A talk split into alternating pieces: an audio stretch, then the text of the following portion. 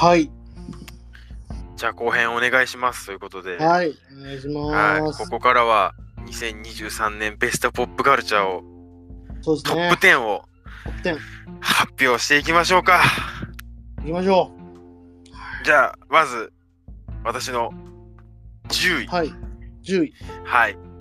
えー、漫画、ブランクスペース。あ全然知らない。初登場じゃない 初登場でいきなり、いきなり初登場。はいそうですね。よくよく考えたら、お前これ1月に本当は言うべきだったんじゃないか問題のあ1個ですね。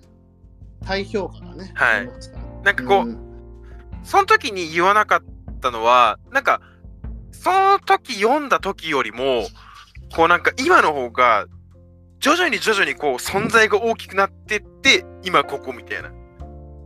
えー、なるほど。まあ、でも、そういうことありますよ、でもね。はいうん。で結構その、今年に入ってから何回も読み返してるようになっちゃって、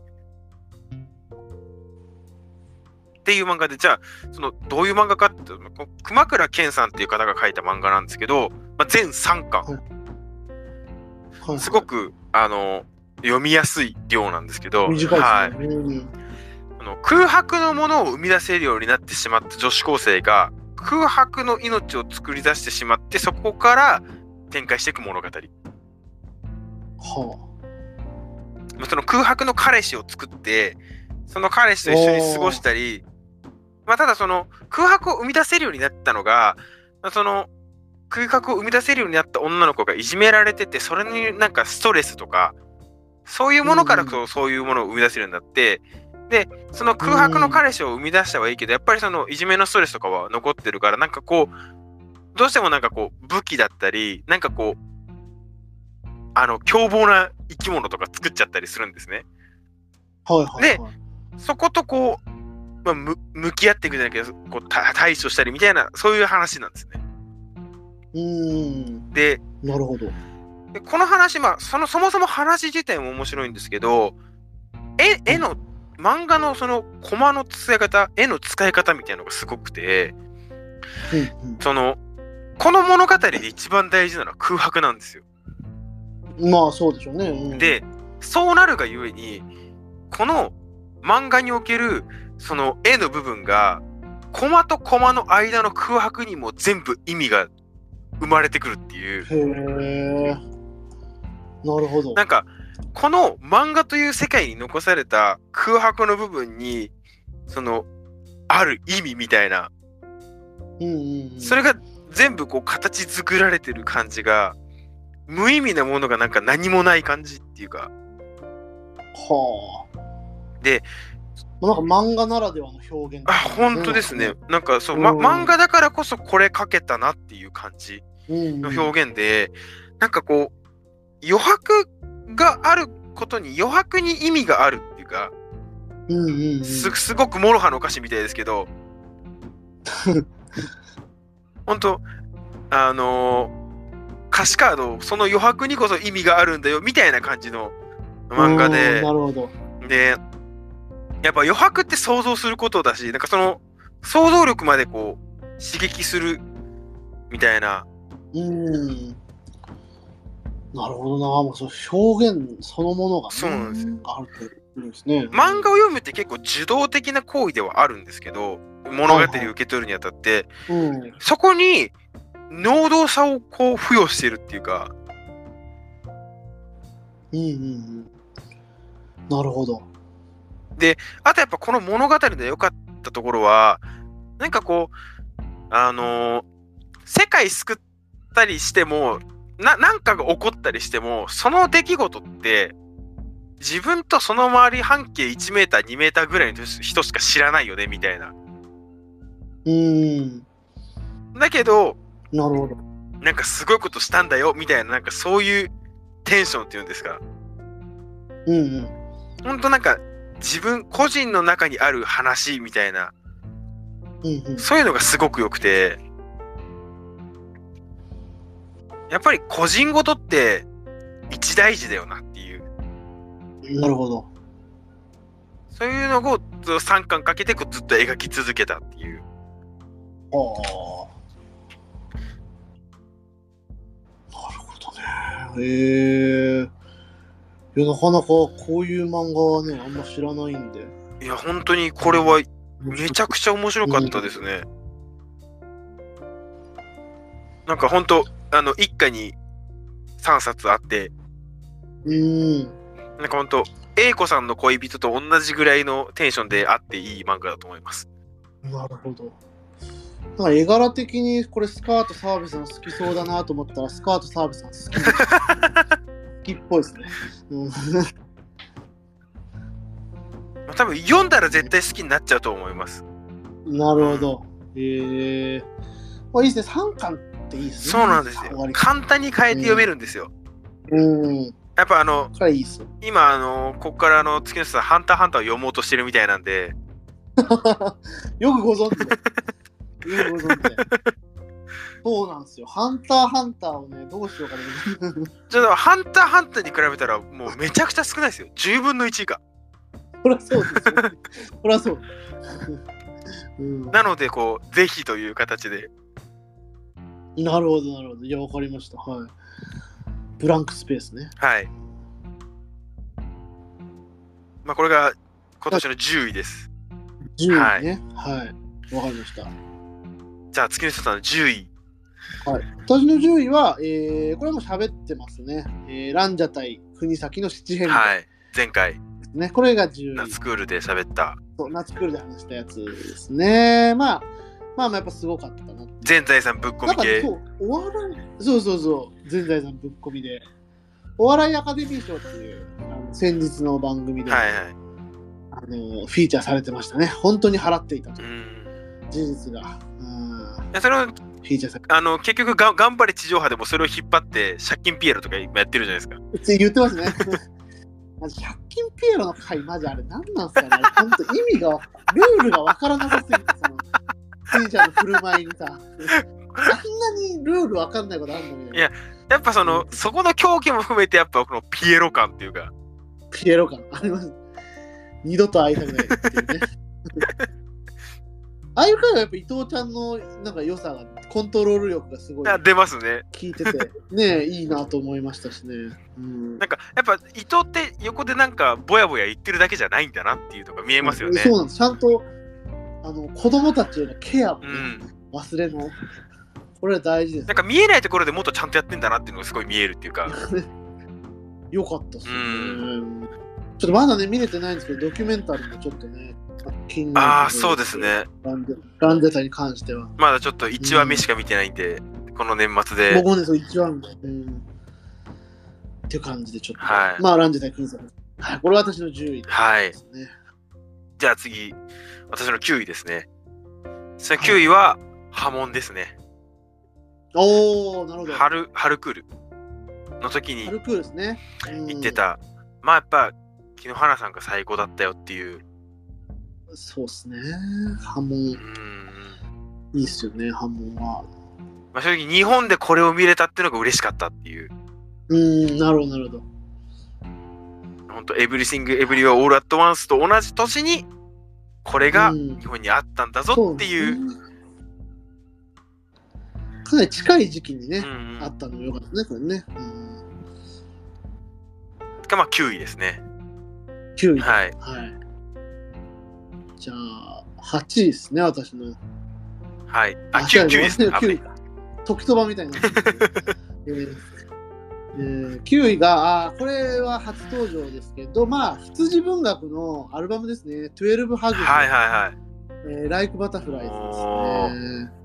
これはいいアルバムでしたね。非うんうん。常に、あのーなんだろうな、まあ今、今非常に難しい時期であると、羊文学。これはどうなるのかと、オルタナティブなのか、うん。メジャーシーンに行くのかと。あー非常にせめぎ合う中で、どちらかというと、オルタナにあのアルバム曲はふ振ってるってうんいうう、んうん。えーバランス感覚とかね、まあ、あとやっぱタイアップのこうちゃんとこうステップを踏んでいく感じっていうのが。いいなと思います。本当にキノコ帝国で見れなかった夢を今、羊文学に重ねてるみたいなのがあるので、うん。羊文学あれですよね。タイアップうまいですよね。うまいんですよ、本当に。あのね、ちゃんと自分たちの曲なんですよね。うんうんうん。っていうのがやっぱりねここれができるタイプのバンドだったっていうのが非常にしびれているまあ去年からねすごいそこはしびれてたけど今回のアルバムはもうむちゃくちゃちょうどよかったなんかほんとシンプルな音とうんうんうーんまああと歌詞もねすごい練られてて一個うん突き抜けた感じありますよね。ありましたね。え去年のアルバムはもう、ああ、いいいいなーって感じだったけど、うん。今年のアルバムもなんかもう、繰り返し繰り返し聴いてる感じはありますね。ね。いやな本当すスッと聴けるしなんかずずっと聴いてんだけどやっぱちゃんとなんか一切なんかこうストレスにならないし、う同じような曲多いなとも思わないしうんなんかねいいんですよね。いいアルバムができたなと思って前回前作で結構打ち込みの感じとかを盛り込んでポップに行くのかなって思いわせといて今回またもう一回あのソリッドになったっていうのも非常にこうコントロール効いてていいなっていう。うん。やっぱこっちが好きだぜーってなってななりましたね。うん一番横割りの前のタイミングでこれを出せるっていうのがね。うんでもなんかその結構昔が、ね、いつかのインタビューでなんかこうシューゲイザーっぽくないと羊文学じゃないみたいなことを言ってたああ、はいはい、はい。インタビューがあったんで、なんかやっぱそれはずっと思ってたんだなと思って。うんまあ、サウンドの一要素として、なんかシューゲイザーに一過言ある人たちがいっぱいいるみたいですけど、なんかうんそういうの関係なく、こう、一要素としてやってる感じが、あうんの、軽やかというか、やっぱ本当なんかね、やっぱ楽しそうなんですよね、なんかね、演奏してて。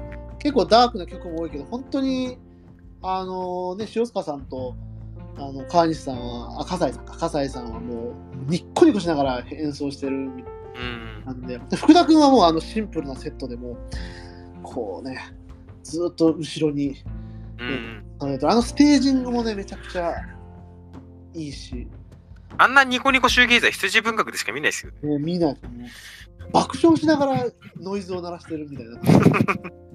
最高です。うんうんうん。というのが9位ですね。ああ、いいアルバムです。いいアルバムですいいアルバムです。じゃあ私8位ですね。8位、えー、これも初ですね。初。はい。これまたあのーえ見終わったのが期間を過ぎた時だったから、ああ、言えなかったな、系です。なるほど。はい。ザ・ラスト・オブ・アス。UNEXT の、ああ。で見たドラマですねもともとあの、プレステのドラマ、あゲームドラマじゃないや、ゲームなんですけど、うんはい。まあ、ゾゾンビゲームですね、いわゆる。はいはいはい。の、えードラマ化したものうんなんですけど、まあその、もともとラスアスやってて、ゲーあ、ムで。ゲームをね。はいはい。はい。まあ、あのグラフィックと物語がすごいよって話だけ聞いてて、はいはい。まあそれやって、うわ、すごい面白かったって、まあ去年なったんですね。うんうん。で、まあ今年、ドラマを見ると。はいはで、ドラマ見たら、そのゲームの時に、ゲームの時にゾンビゲームってめっちゃハラハラするじゃないですか。い。うん、まあまあ、そうですね。うん。なんか、結局でも、あの、あのラスアスって出会わないように出会わないようにみたいなのにしたいんですよ、本当は。ああ、なるほどなるほど。で、気づかれないようにもう滅するみたいなのが多分一番いい対処方法なんですけど、その、本当に見つかって来られた時の絶望感ってやっぱゲームの時もすごくあったんですよ。ほうほうほう。それが、ちゃんとこの手に汗握る感じでドラマの中で再現されてる。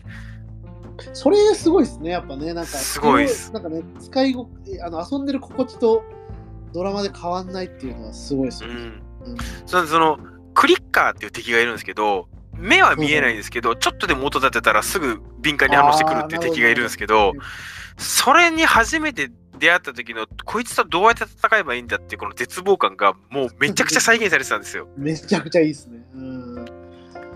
なるほど、なるほど。もう自分そこでそのゲームやめようかなって思ったぐらい戦い方わかんなくてうん。本当になったんですけどそれがもうまんままんまうわリアルと思って。で、しかもゲームじゃないからやり直しが効かない。うん。うわ、リアルってなって。なるほどな。でもめちゃ強敵のブローターっていうのもいるんですけども、そいつにはもう、もうドラマの中ではもう絶対勝てないみたいな、もう、もう、うんあーどどうしようもないみたいなキャラクターで登場させたりとか、そういうドキドキがちゃんとあって、なるほど。で、あとはロードムービーとしてすごくしっかりしてた。あれってあのアメリカを横断するあ、なるほど、なるほどん。ですけど、そのロードムービーとしてしっかりしてた。うんうん。っていうのと、あの、これ本当に今年見たドラマの中のエピソードの中でも結構随一に印象的なエピソードだったんですけど、3話ほう。が、あのーその、まあこれラスアスなんでゾンビ倒したりあと人と戦ったりっていうゲームなんですけど、うん。そういうことがほぼほぼないのが3話で、でこの3話って主人公たちにもう目線がいってなくて、はいはい。その、ある、その、自分たちで作った隔離の、えー町、地域に住むゲイのカップル、うん。をあのーまあ、映した話なんですけど、ゲームの中だと、それ、一言で終わってた部分なんですよ。おえー、キャラクー。ター同士が歩いてる時に、こうなんか、場面で流れるじゃないですか、下の方にテロップみたいなので。はいはいはい。その、そういう一言で流れる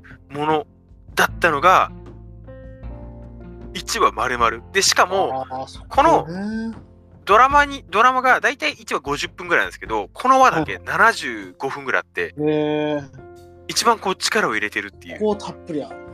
そうなんですよ。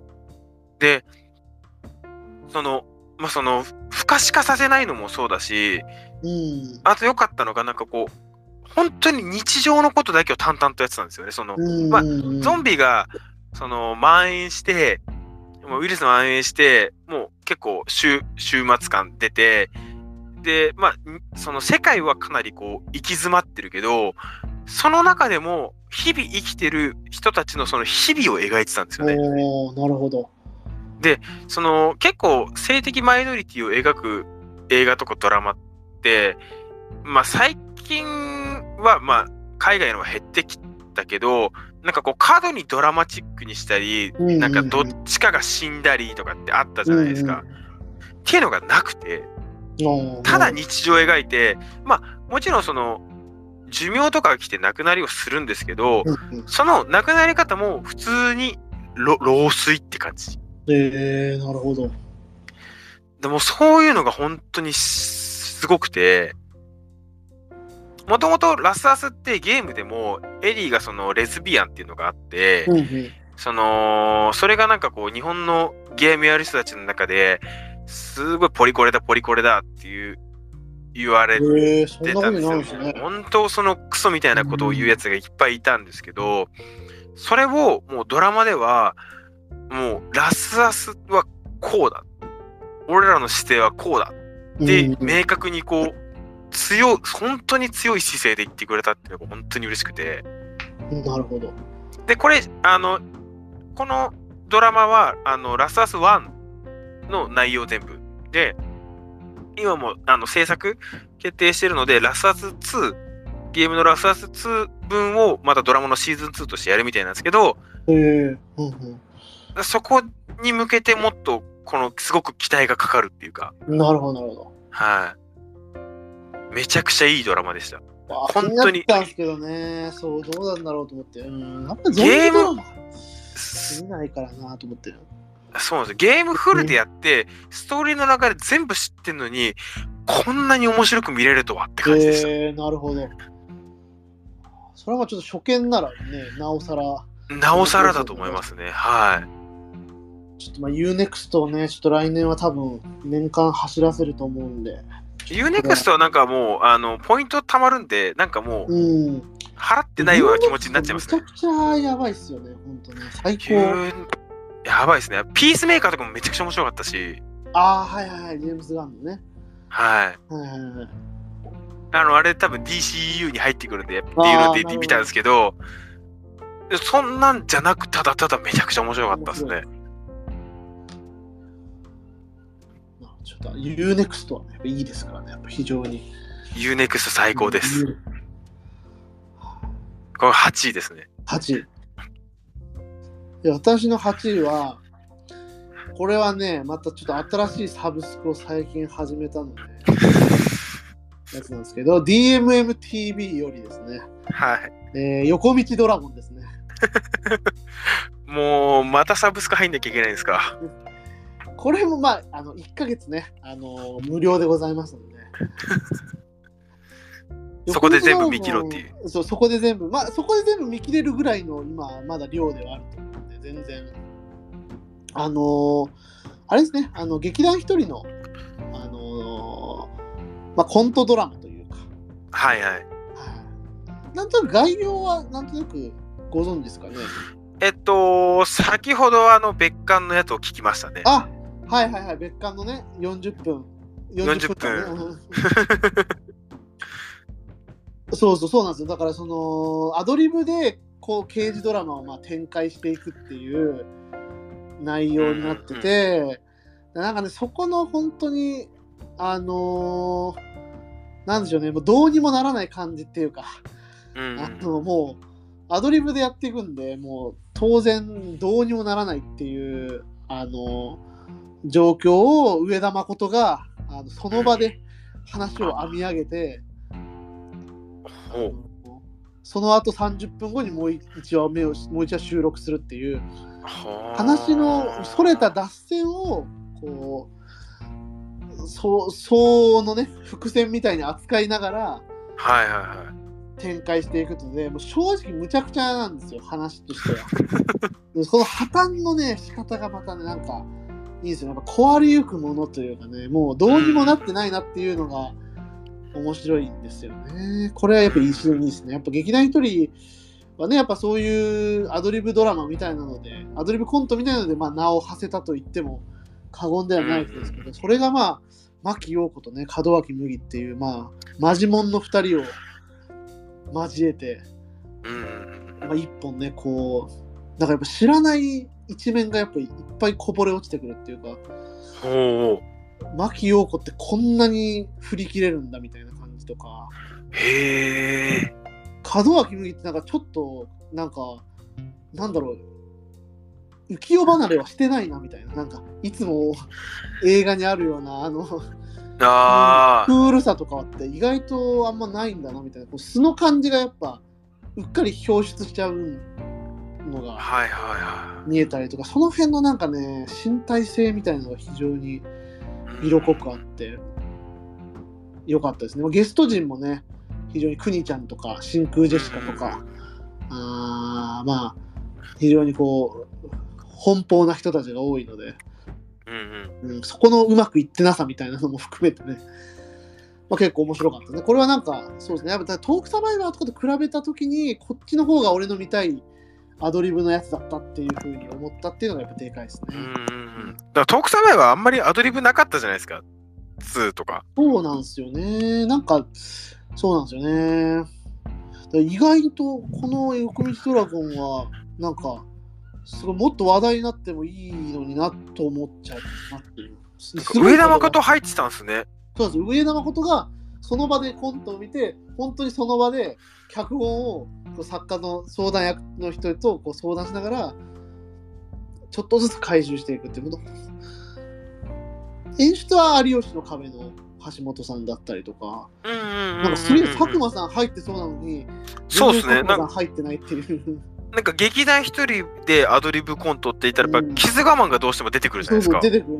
そことはね、またちょっと違う。へー。ウレロっぽさはちょっとありましたね。ウレロ未確認。うんうんうんそううんうんうんであの。シリーズの感じはちょっとありつつも、うん、まあこれはなんか、まあ全然なんか本当に、本当に全然面白くない瞬間もあるんで、これはなんかね、なんかその、サクサク笑えるって感じじゃないですけど、うんうんなんか、ツボに入るくだりが急に来る時がある。でも結構キス我慢もでもそれだったじゃないですか。そうなんですずよね。ーっとではないから。あキス我慢って僕あんまり全然そそんなにハマりきれなかったタイプなんで、うんうん。なんかね、ちょっと、やっぱこんぐらい制約がない方がいいはいいんだなと思う。こ好うんみうんうんうだなとん思いましたね。うん。いやー、DMM。入んなきゃいけないですね。なんかね、結構国産、まあそう、ドラマもね、結構一本だけあるやつがすごい良かったりとか。いやー、うん。ちょっと多いっすね。してますんでね。あー、うんバラエティは強いんですかね？お笑いが中心だと思いますね、コンテンツとしては。うんあとやっぱ DMM なんでどうしてもやっぱりこう成人系のね、さあーのーコンテンツは多いですね。はいはいはい。うんなんかあんまりこう、なんか全世界に向けてるわけではないサブスクっていうのはなんか、UNEXT との、まあ、UNEXT はなんかもうでっかいレンタル屋って感じですけど、あー、そうですあね。の DMM は本当になんかその、んすごい一角を担ってるみたいな、その、そのでっかいところに収まりきれなかったものを担ってる感じになって、なんかね、住み分けはできてるなって思いましたね。うーん。いやー、でもちょっと気になるな。まあまあ本当でも、なんか一瞬入ってっていうのは全然いいと思います。うんうんうん。まあちょっと気になるんで、多分どっかのタイミングで、ぐーって思いながら入ると思いますね。そうですね。まあ、無料期間でね、ぜひね。うん。っていう感じで、はい。私の8位でしたね、これが。はい。じゃあ次、7位ですかね。はい。はい。えーっと、これも初出しですね。おうえー、埼玉国際芸術祭2023。ああ、はいはいはいはい。結構話題に、ね、なってますね。各あそうですね。うん。あの、我々の大好き大森時生も、あの、ね、言ってましたね。言って、言ってたやつですね。まあ、どういうものかというと、あの、埼玉市民会館っていう、まあ、いわゆる市民ホールみたいな、うんうん。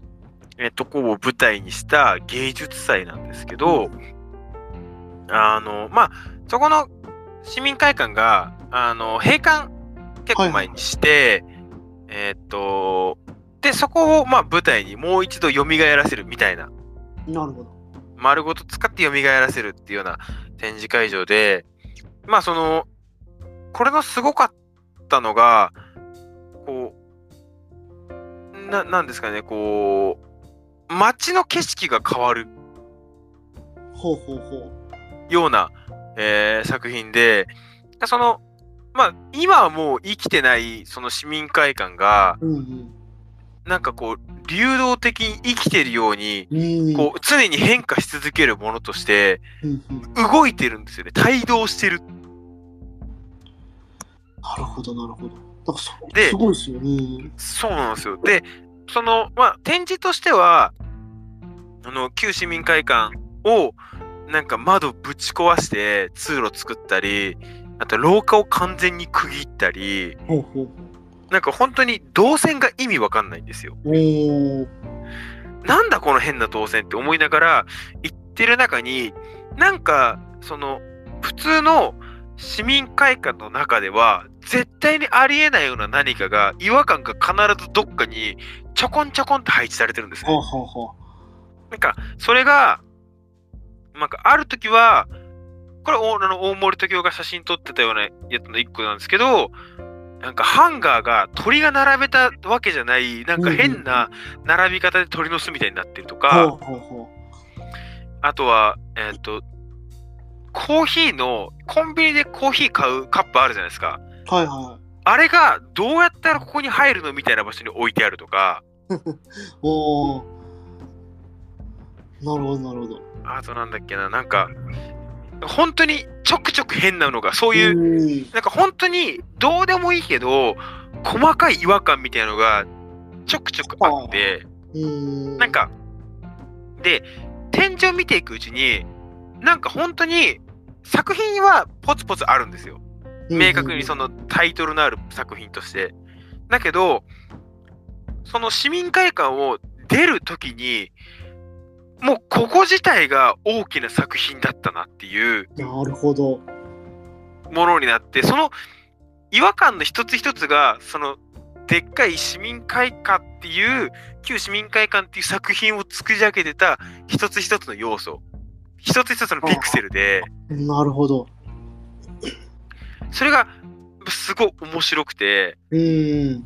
で、そうやってなることによって、こう、出た後に、街に目を向けたときに、うんうん。あのーまあ、街って整然としてるけど、なんかどっか変なところってたまにあるじゃないですか。うんわかります、わかります。なんうんあのーなんだろうな、手袋が変な形でこう、ガードレールに刺さってたりとか、なんか、そう、そういう感じの、はいはい。なんかそういう街にあるちょっとした違和感が、うんうん。その旧市民会館を思い出させて、なんかすごく、ま、この街が今もう芸術をしてるっていうような錯覚に陥るんですよね。で、地続きなね、感じがしますね。そうなんですよ、そうなんですよ。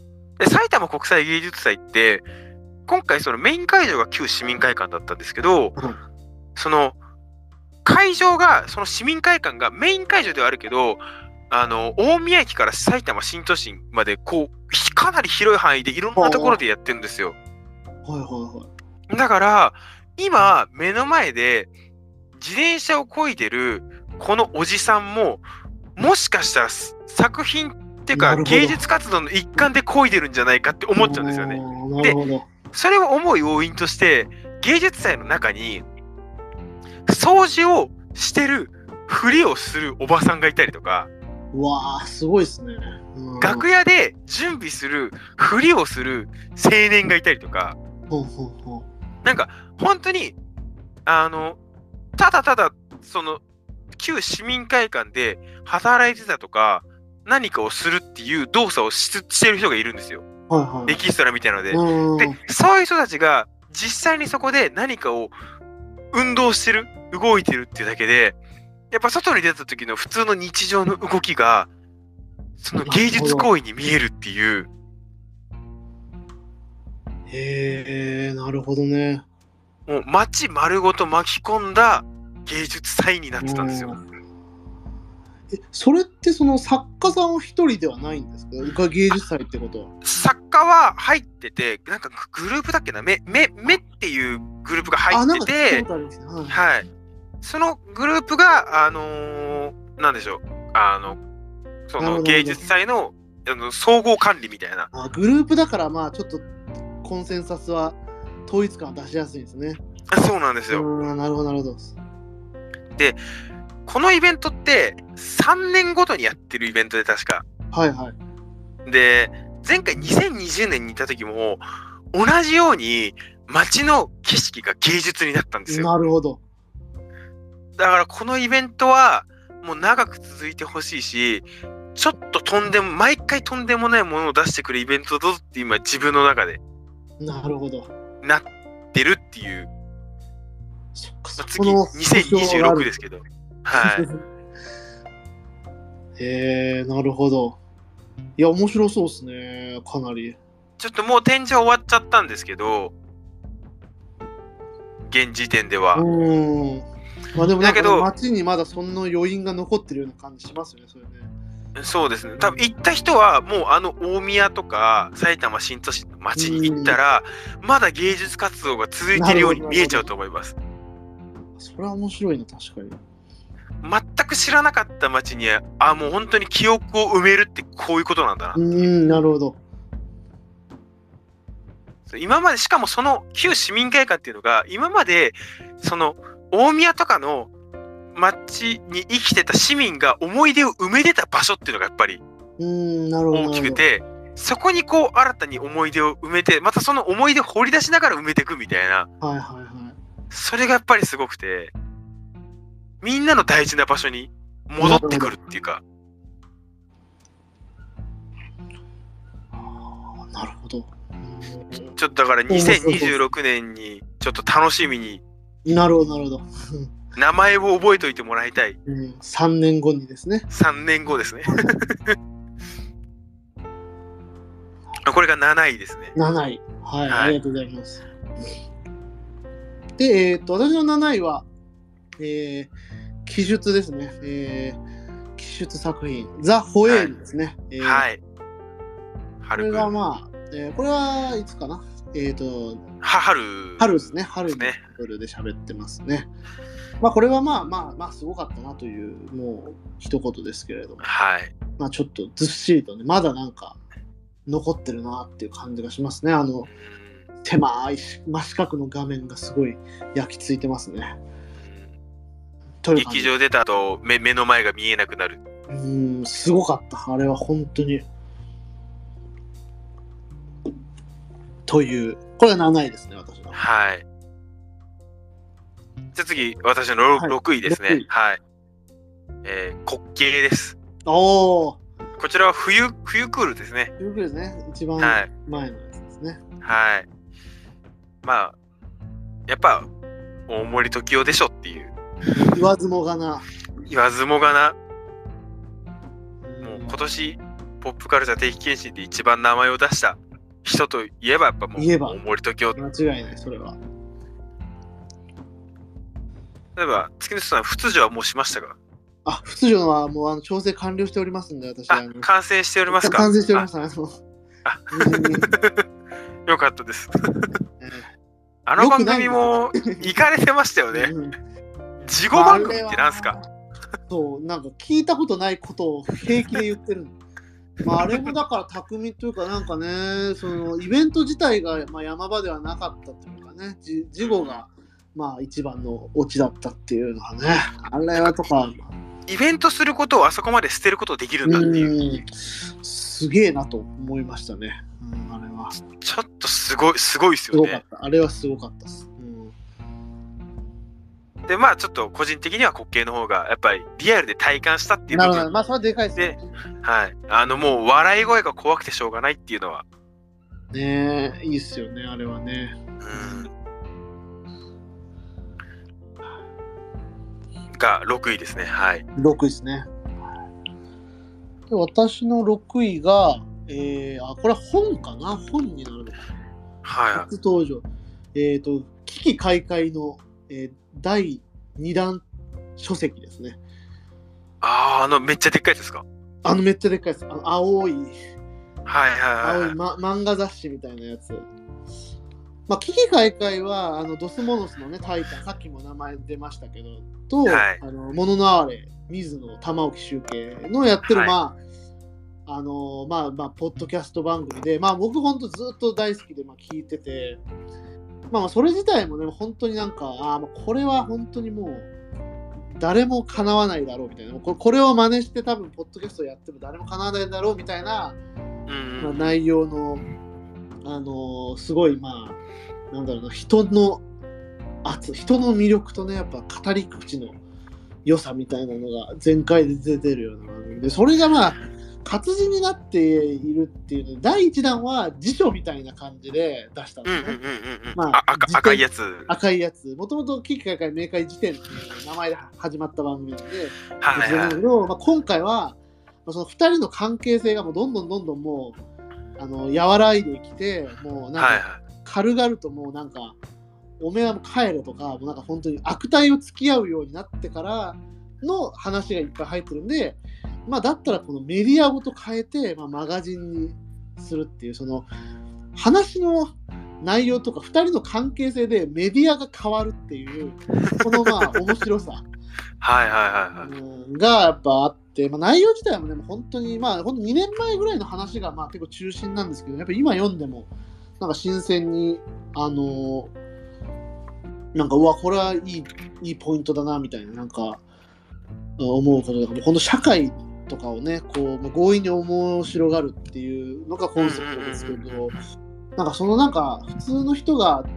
突っ込んで、まあ言うたらね、こう、真似事ポッドキャストで、あの一般的になんか日常的なことを言うみたいな切り口ではもう決して、まあでもそういうのももう全部もう斜めに切り込んでいくようなうんあー語り口でこれこれはまた活字で読むとまたなんかねすげえこと言ってんなみたいなのがすごいなんかビビッと伝わってきてめちゃくちゃ面白いっていう。これはなんかいい買い物でしたね。なんかこういう楽しみ方もあるんだなって思いましたね。ポッドキャストを本で読むという体験はなかなか熱いなと思って、えなんか結構あのーまあそれこそ「オールナイトニッポン」をあの、はいはい。活字にするみたいなのあの佐久間さんのラジオとかでもあったけど、はいはいなんか結構そういうの買って読んだんですけど結構さ冷めたんですよね、ああ、そうなんですね。うん、そうなんですよ。だからあんまりあのお笑い系ラジオとの相性は良くないなと思ってて、うん。活字にするにあたっての。あそうだからそう、結構これはまあ語りなんでね、割と。あの語りが中心で、なんかどんどん脱線していってるみたいな様とかがすごいなんか活字で読むとさらにバカバカしいみたいな感じになってまあ、非常にいい番組ですし、まあ、彼ら同同級生なんですよね、同世代っていうか、まあ全く同世代。で、令和ロマンもえ煙が同世代とかで、このはい辺のなんか世代間みたいなのを感じる、すごい、なんか今の、自分にとってはこのね、来年30の年の、こう、なんかす先頭に立ってるのが、やっぱこの令和ロマンと危機開会の2人だなという。まあ、てか、まあ、タイタンかな？タイタンかなっていう感じの、うん。いう思いもありつつね。うん本当は聞きたいなって思ってるけどもう今から入れねえよって気持ちがやっぱ、まあね、あれはちょっと今、初見のか、でも今ね、あのマガジンの方が、今無料公開されてるんですよ、実は書籍版が。はいはいはいはいなので、まあ、それでちょっと、まあ、まずそれから入ってみるっていうのも 面白いかもしれないですけど。あとやっぱそんな時間ねえよってだから結構長いじゃないですか、一個一個長いですね。今、今はまあ週1になりましたけど、なんか週3でとんでもない、週3で更新してた時期があったんで、いかれてますね。行かれてるんですよ、本当に。あの、ポッドキャストジャンキーみたいな時期があったので、みんな他のもの聞いてないと思ってるんですかね。だからもう本当に危機開会のせいで多分いろんな面白いラジオを聞き逃してるところあるんでね。時間を取られちゃってるんで完全にもう。っていうような。まあまあそうすごいいいいい回いい回ぞろい。まあこれは、うんうんうんうん。えー6位かな。だから6位ですかね、うん、私は6位でした、うんはい。じゃあそれ私の5位ですね、5位。えー、5位はこれも初めて出ますね。初めて。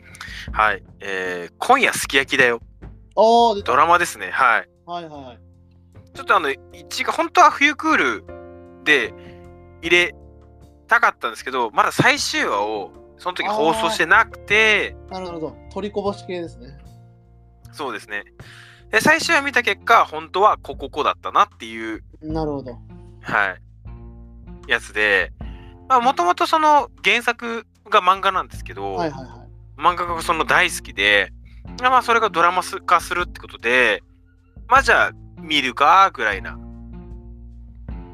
感じだったんですけど、あの、まあ、さっきラスアスのやつでも、ちょっとやっぱちらっと言ったんですけど、そのエピソードからの取り出し方みたいのが、すごい上手くなてその、原作の方で、ちらっとしか言ってないようなことを、ちゃんと膨らまして、ちゃんと大事なことを喋るっていうなるほど、ものになってて、で、このドラマが、その、たのが、まあ、結構その、いいドラマとかって、なんかその物語の枠を超えて、日常にこう、伸びてくるじゃないですか。うんうん、わかりますわかります。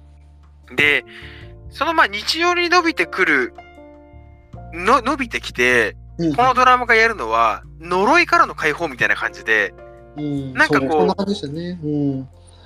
なんかな、なんだろうな、あのー逃げ恥で、うん、ゆりちゃんが、なんかこう、エイジズムみたいなものの呪いを解いたみたいな、うんうん。あれみたいな感じで、こうなんか、明確にこう、誰かが感じるような呪いを解くようなドラマだったんですよ。なるほど、なるほど。で、まあ、それが恋愛をすごくしたい、えー女性のことでもあるし、あるいはアセクシャルの、アロマンティックの人のことでもあるし、うんうん、あるいはその男性社会に馴染めない男性でもあるし、で、あとはなんかこう、子育てを本当にちゃんとやろうと、一緒にやろうとする男性の話でもあるしっていう、もう本当いろんな要素で、その誰かを救う作品で、うん。うん。なんか本当このドラマがあっしたことで、なんか本当生きる方向が変わる人がいるだろうなっていうぐらい強いやつだったんですよね。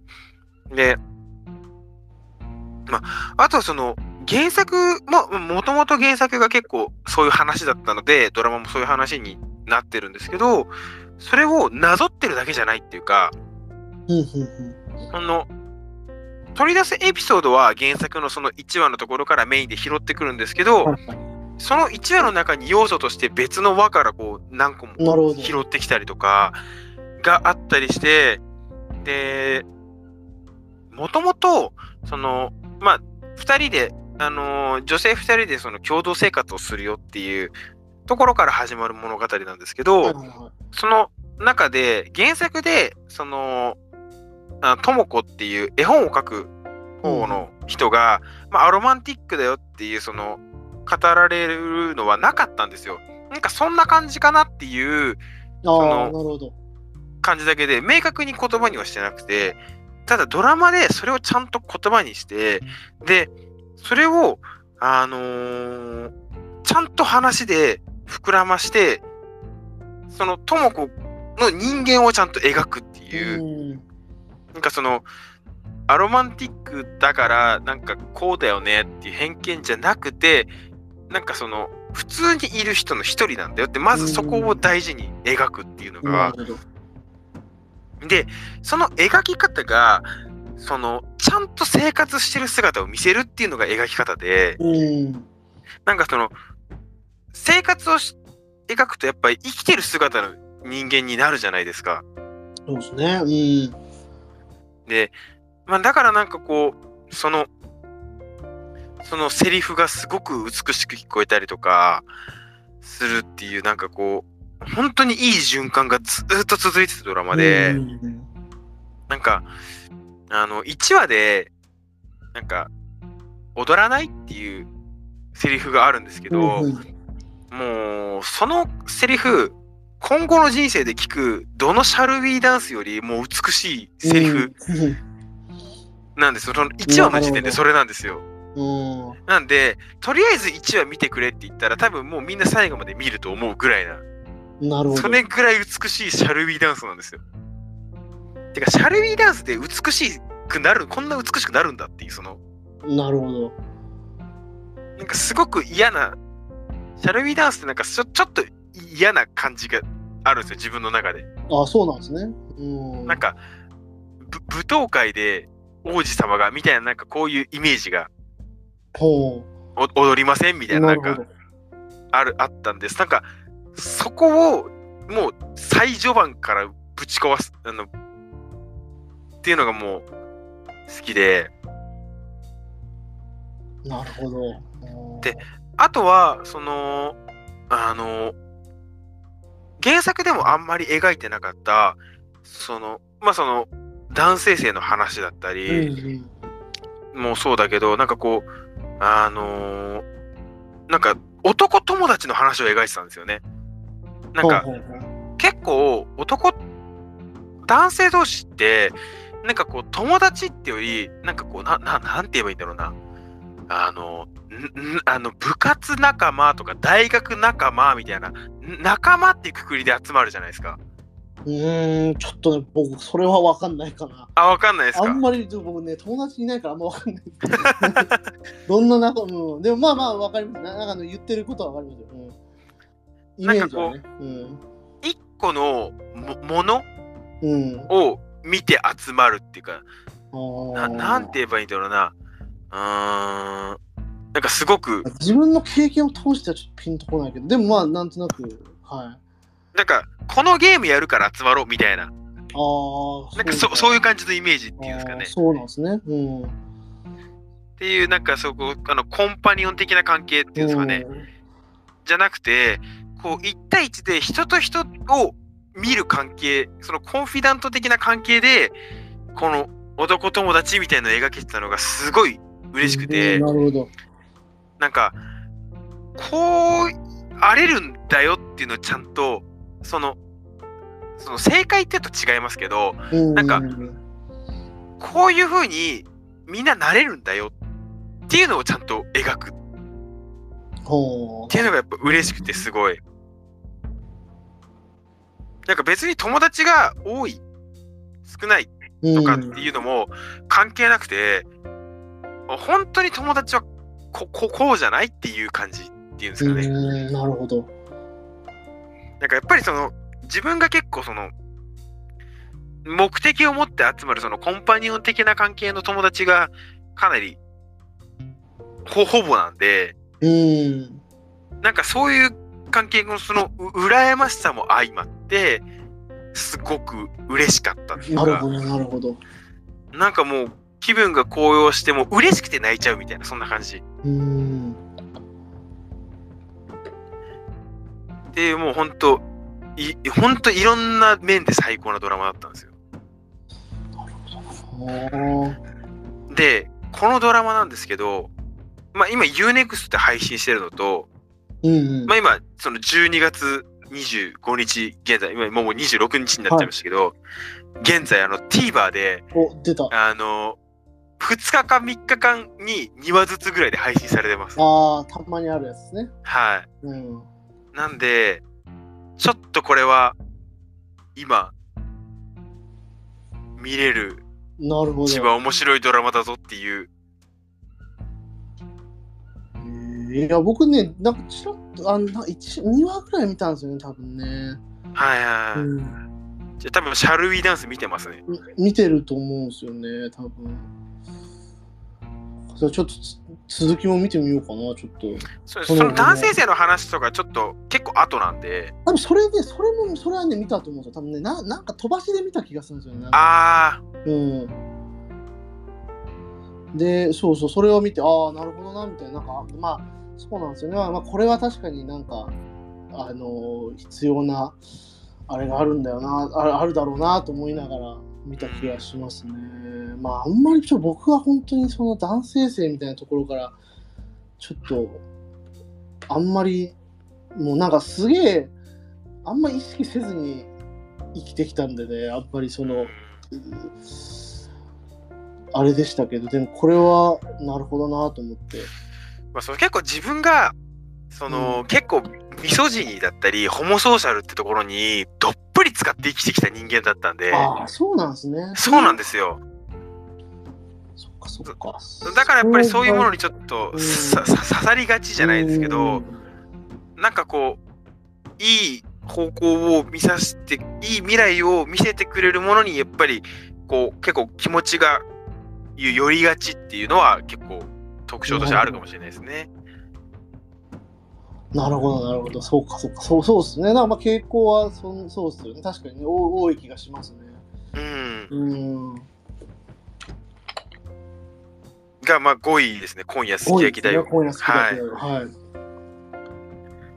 で、私が、えー、5位がね、あーこれは、えっ、ー、と、ああ、これですね、えっ、ー、とサ、サクセッションですね。サクセッションのシーズン4。ああ見たい 見たいこれはもう、めちゃくちゃ面白くサクセッション、だからこれも、まあ、今年3月に終わったんですけど、その時はもう全然見てなくて、はい見終わってみて、これは、これはこれはってなったっていうのが ありましたね。むちゃくちゃ面白かったですね、このドラマいやなんか。ー4シーズン4シーズン、まあ、どれ、まあ10話ぐらいで終わるのかな、全部。10話ぐらいで終わってって感じの。マジでその、ろくでもないやつしか出てこないんで。って言いますよねそれこそね、そのホモソーシャルとかもう家父長制のもう、もうなんか、もう、なんでしょうね、ミックスジュースみたいなのを を流し込まれるみたいな、もう終わってる、これみたいな感じで、なまあだからそれはまあブラックコメディとして、まあ、ギガ的に描かれてるっていうことなんですけど。まあだからその親父さんそのメディア王の親父さんがまあちょっと,、えー、と亡くなりそうだと。ちょっともう先が長くないと。で4人の子供たちが、まあ、その後継ぎ争いをしていくっていう、えーまあ、それだけのドラマなんですけど、まあ、そのまあね裏の書き具合とかあとまあその本当最終章のね最終章がまあ結構、まあ、やばいですね最終盤こんなことがドラマで起こるのかみたいなことが起きるっていうう。わー、見てー。で非常にあの、まあ、イライラするし、もうムカつくし、なんだこれみたいな、うん、やつらの話ではあるんだけど、もうなんか、もうなんか、すごいですね。なんか、これは本当になんか、なんでいいんですよね。なんかね、近くない。自分たちと近くないんだけど、でも、ちゃんとうっすらと地続きだよっていう感じも、こう、ありつつみたいな感じで、うんまあ、華麗なる一族的な話でありつつ、まあ、ぶっ壊れてくアメリカをこうなんか示唆してるみたいな感じもありつつみたいなうんとかまあいろいろ示唆には飛んでるしキャラクターイズマコーレー・カルキンのね弟が出てるんですよね。あのもうおじさんですけどうん。だからめっちゃいいキャラクターでまあ非常に魅力的なあドラマ。まあいいですね。やっぱこれこれも UNEXT でね配信中。そうですね。でも、ま、マイリストには入れて、うん。見るぞ、見るぞとは思ってるんですけど、口がね伸びないですねこれ本当。4シーズンかっていうので、ちょっ終わと、ってはいますからね。終わってはいるっていうのはまあでかいかもしれないですね。今年あの、ブレイキングバットからのベターコールソウルまで見終わって、やりきったぞって思ってたんで、そのまあそれよりはね短いんでね。短いんで。僕、はだからそっちに手出すまだ。いやー、4シーズン。まあカロリーは高いと思う。まあでもこれ別にその今見なきゃっていうようなタイプでもない。もういつ見ても多分あやばいねってなるようなタイプのドラマなんでまあ、ゆっくり、まあゆっくりうん1話ずつ見てい一くみたいな。人とかでもいいかなとは思いますねだでも最後の方はマジでちょっと一瞬も止められなかったですね手は、あうんあ、いやもう本当ベターコールソウルとかゲースロと同じ現象ですあね。のレベルだと思いますね。もうゲースローとか、てかね、ゲースローはちょっと思い出しましたね。なんなんでだろう全然違う話なのに、なんかゲースロー的な感じもあるんですよね、ちょっと。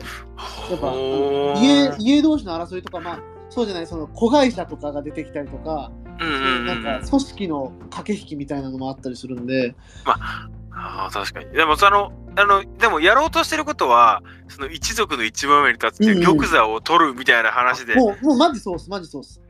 あのシステムは同じというか、あの様式は本当に近い感じがしますね。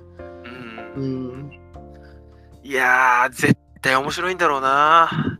でも、見たらそれしか見れなくなるんだろうなってのは怖いですよね、やっぱ。そうですね。まあなんか本当にそこはまあ保証できるんで、でその方が僕は先に見ちゃいましたね。うんいやまあ、終ー。わるって聞いたんで、なんか今年終わるって聞いたんで、今年の年間ドラマに入れれるなとか思って、こう入れた、はいはいはいはい。見たら、まあなんかそういう基準で結構僕は見がちかもしれないですね。うん。長いドラマ。いや、でもやっぱそういうきっかけないと見ないですもん見ね。ない見ないです。もう本当に、もうでかい山はきっかけないと見ないっていうのは、もうマジハンターハンターの件でも分かってるんで。やっと来たから、やっと背中を押してくれたと思ってる。ちょっとハンターハンターは、あの、まず、ちょっと読んだら水見式とかやっちゃうようになるんで、多分。あ影響がね、出て影響、影響出ちゃうんで。いやー、まあちょっと気になるとこですけど。まあ、まあちょっと来年、来年は見ようかな。うんまあいいや、いい、全然いつでも面白いと思うんで。うんちょっとハウス・オブ・ドラゴン見てから、その次ぐらいに。ハウス・オブ・ドラゴンね、まあ見てないな、結局な。やっぱあのもうん来来年シーズン2やる？みたいな。もう早いですって、本当に。もうそうなんですよ。テンポがね、もう早い。うんまだゲースロの余韻の中にいるんでね、まだちょっと。うん 今年はまだそうですもんね。そう、まだそうなの。っていう感じで。はいや、でもそれが5位なんですね。い。5位ですね。これは5位でしたね。じゃあ次、私の4位ですね。はい。えーこれもちょっと初出しですね。初出し。はい。はい。セックスエデュケーション。おー、ネットフリックスの。はい。うんうん。まあ、あのー今年、えーシーズン4が公開されて、えーエンド、まあ、メディア王と同じくエンドした。ドラマなんですけども、まあやっぱりシーズン1から、まあ、ずっと大好きなドラマだった。うん。はいはいはで、それが、まあ、す結構いい形で終わったっていう、まあ、その、それだけでやっぱ嬉しさはある。い。うんうん。ちゃんと完結。そうなんですよ。で、ちゃんと、ちゃんと完結したかって言われると、そんなにちゃんと完結したわけじゃなくて、そうなんですよ。なんか、あのー、一応この、主人公たちで高校生で、あの、4で大学生になったんですけど、その、まあ、言っちゃえば、その、高校生、大学生の人生って、その後の方が長いじゃないですか。だから、その、お終わんないんですよ。い。まあそうっすよね。うん。うんそれが、ちゃんとドラマで描かれてるっていうか、なんかこう、終わ終わり方も、終わんないよっていう終わり方。なるほど。これからこれからを見る終わり方っていうか、ああ、いいっすね。それはね。うん。なんか、その、このドラマがそうやって終わってくれることに、やっぱりなんかこう、すごくグッとくるものが、なるほど、なんかこう、なるほど。なんかこう、なんか、なんでしょう、すごく、えエモによらないみたいな。はいはいはい。ちゃんとそこは、なんかこう、一歩線を引いてうんうん。るみたいなのが、冷静さがね。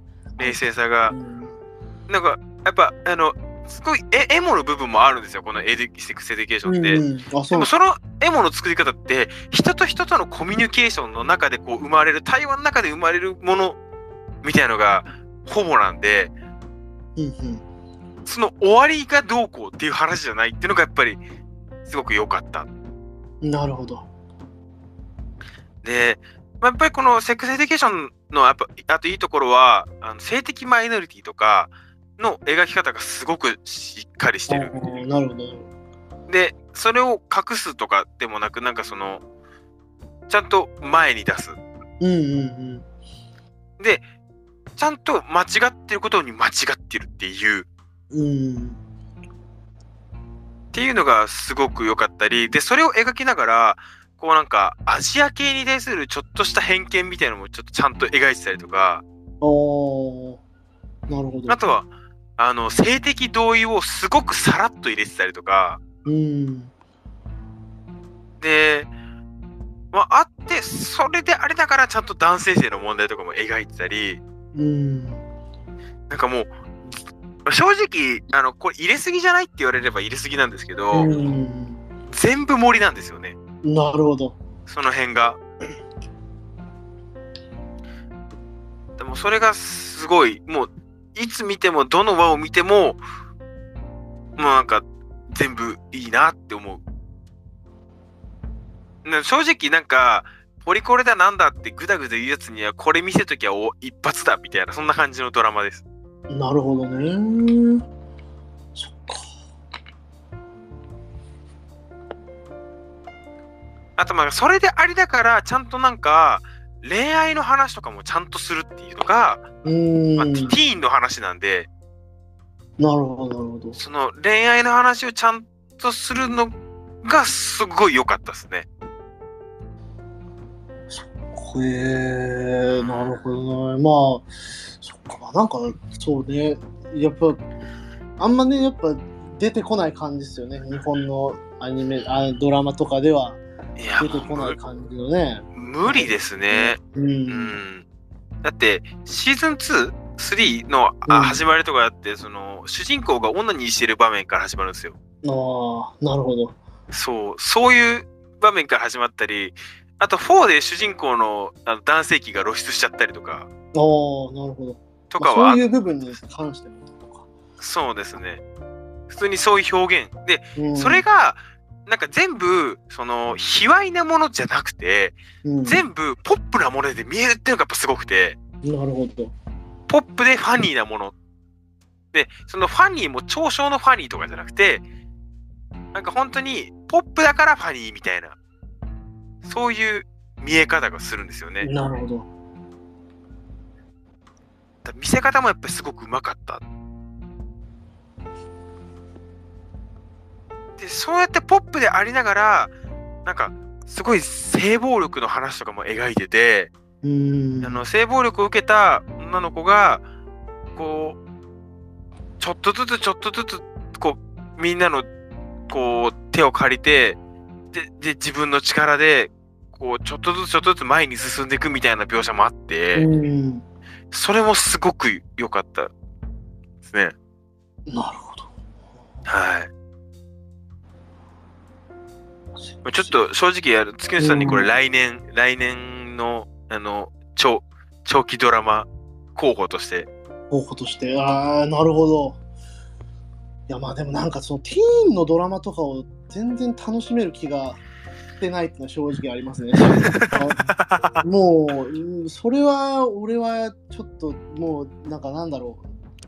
自分、あ、not for me なんじゃないかっていうあ思いにはちょっとなっちゃいますね、今のところは。あ、はい。うんティーンのドラマではあるんですけど、うん、学校なんで、すごいちゃんと先生も描くんですよ。ああ、そういうことですね。そうななんですよ。なんで、大人のドラマでもあります。ああ、なるほど。このドラマで救わない人はいないです。なるほどな。全員を射程に向けたドラマです。そっか、まあ、なるほどな。いや、そっか、やっぱ俺ちょっとやっぱあれかもしれない。救われたいと思って見てないのかもしれないな。ああー、なるほど。あまあ確かにさっきさっきのメディア王とかうんまさにそうですもんね。そうなんですよ。救う気ね、ゼロですもんね話を見たいっていうのがなんか今、なるほど。みたいなのがあるから、いや、セックスエデュケーションとかもね、いや、ほんと多分ね、めっちゃ、あの、なんだろうな、見た方がいいのはね、お分かってるんだけど、なかなか触手が伸びないっていうのはありますね、今。うー。うんやでもすごいそのレコメンドはねじゃあなんか結局こうなどういうものなのかって全然知らなかったんでうん。知れてよかったです今の話はすごいうん。じゃあ月根さんにおすすめするとしたら救われないだとアトランタとかですかね？あアトランタは気になってますねアトランタはもう純粋に面白いです。あのめちゃくちゃ面白く作っててめちゃくちゃ笑っちゃうんですけどこれに笑ってることに対するすごい罪深さみたいなのを感じながら見ます。あれドナルド・グローバーのやつそうです。あとヒロムライの。あはい。面白いっすよねあの人のドラマいやあのこれラービーももめっちゃ面白かったシーズン4であの完結したんでうんアトランタはちょっと気になるかもしれないアトランタはうん全然救われないですしいいですよ。救われないのはいいいいですね、確かに。まあ、救われてもいいんですけど、で救われるためには見てないね、一番あるかもしれない。うんうんうんうん。いうんや本当あのアトランタ見ててなんか笑ってごめんなさいってなってくる。なるほど。はいこの。笑いのね、あの矛先がね、そうですね。笑ってる対象物がっていうね、あいいですよね。この辺の毒気は確かに彼の作品には多い気がしますね。だこれは、うん、好きかも、好きだと思いますね。うん。うんその、その、あれに傾向に照らし合わせると傾向に。照らし合わせ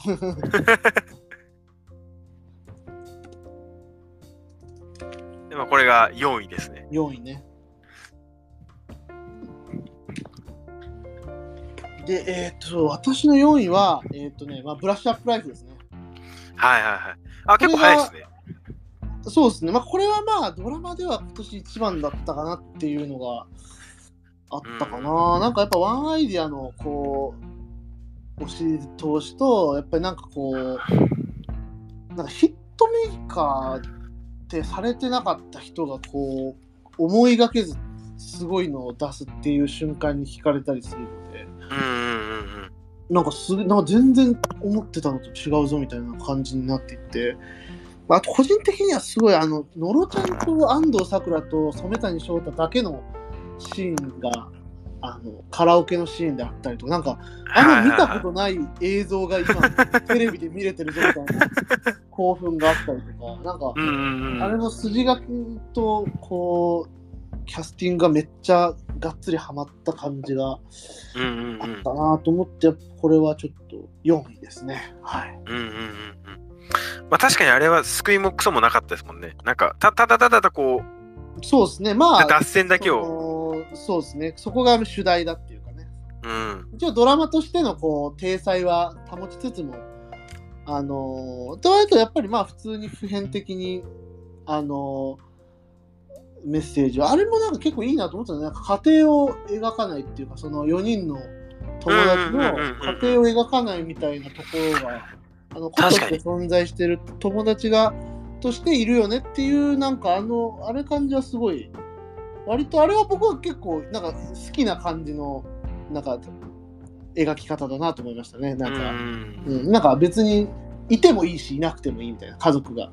いてもいいし、いても最高だしいなくても最高だよねっていうところにあの落ち着けたのがすごい好きだったうん。な、ブラッシュアップライフのオチはなん。か登場人物が多いからこその引き算の部分がちゃんとしてましたよね。うんうんうん、そこがね良かったそこを描かないことでなんかあのすすごいそそれこそ救ってる部分もあんのかなとか思ったりとかしましたね。うん変な湿度がないっていうか、そうですね、そうそうそう、本当にそうです。うん。まあ今、ユユーネクストでしたっけ？ネットフリックスでしたっけ？ネットフリックスかネット。リックスで、かい多分放送開始ぐらいじゃないかな。開始されてましたね。うんいや、これちょっと気になるところです。うんうん。また、一つ再評価があるんじゃないかうんうん。あと、年明けに普通にバカリズムのドラマがありますね。同じ座組のあ、そうなんですかス。ペシャルドラマがありますね。菊池凛子の主演で。